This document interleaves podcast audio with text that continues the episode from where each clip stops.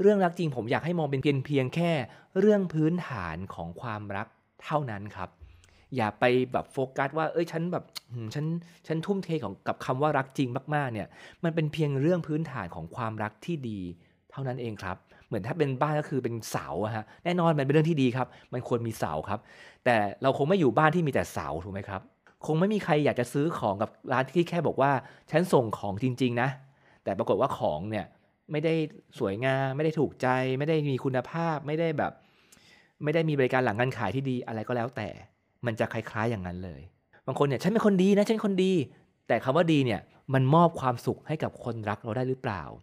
คำว่ารักจริงเนี่ยมันมอบความสุขให้กับคนรักเราได้หรือเปล่า ผมยกตัวอย่างให้เห็นภาพง่ายๆนะครับ อย่างเช่น มีคนมาจีบเราเนี่ยแล้วบอกว่าฉันเป็นคนรักจริงนะ คนรักจริงนะ แต่ด่าเราทุกวันเลย พูดจาแบบโอ้โหรุนแรงหยาบคาย หรือว่าใช้ความรุนแรงกับเราเนี่ย แต่เขาบอกกับเรานะว่าเรารักจริง แล้วเขาก็รักจริงจริง ๆ แหละ คุณอยากจะอยู่กับคนคนนี้ไหมครับ คนรักที่ดีเนี่ยต้องมีคุณสมบัติของคำว่ารักจริงเป็นเสาครับเป็นพื้นฐานครับ แต่เราต้องมาโฟกัสต่อครับว่าเฮ้ยการที่จะมีความรักที่ดี การที่จะมีความสัมพันธ์ที่ดีเนี่ยมันต้องมีอะไรที่มากกว่านี้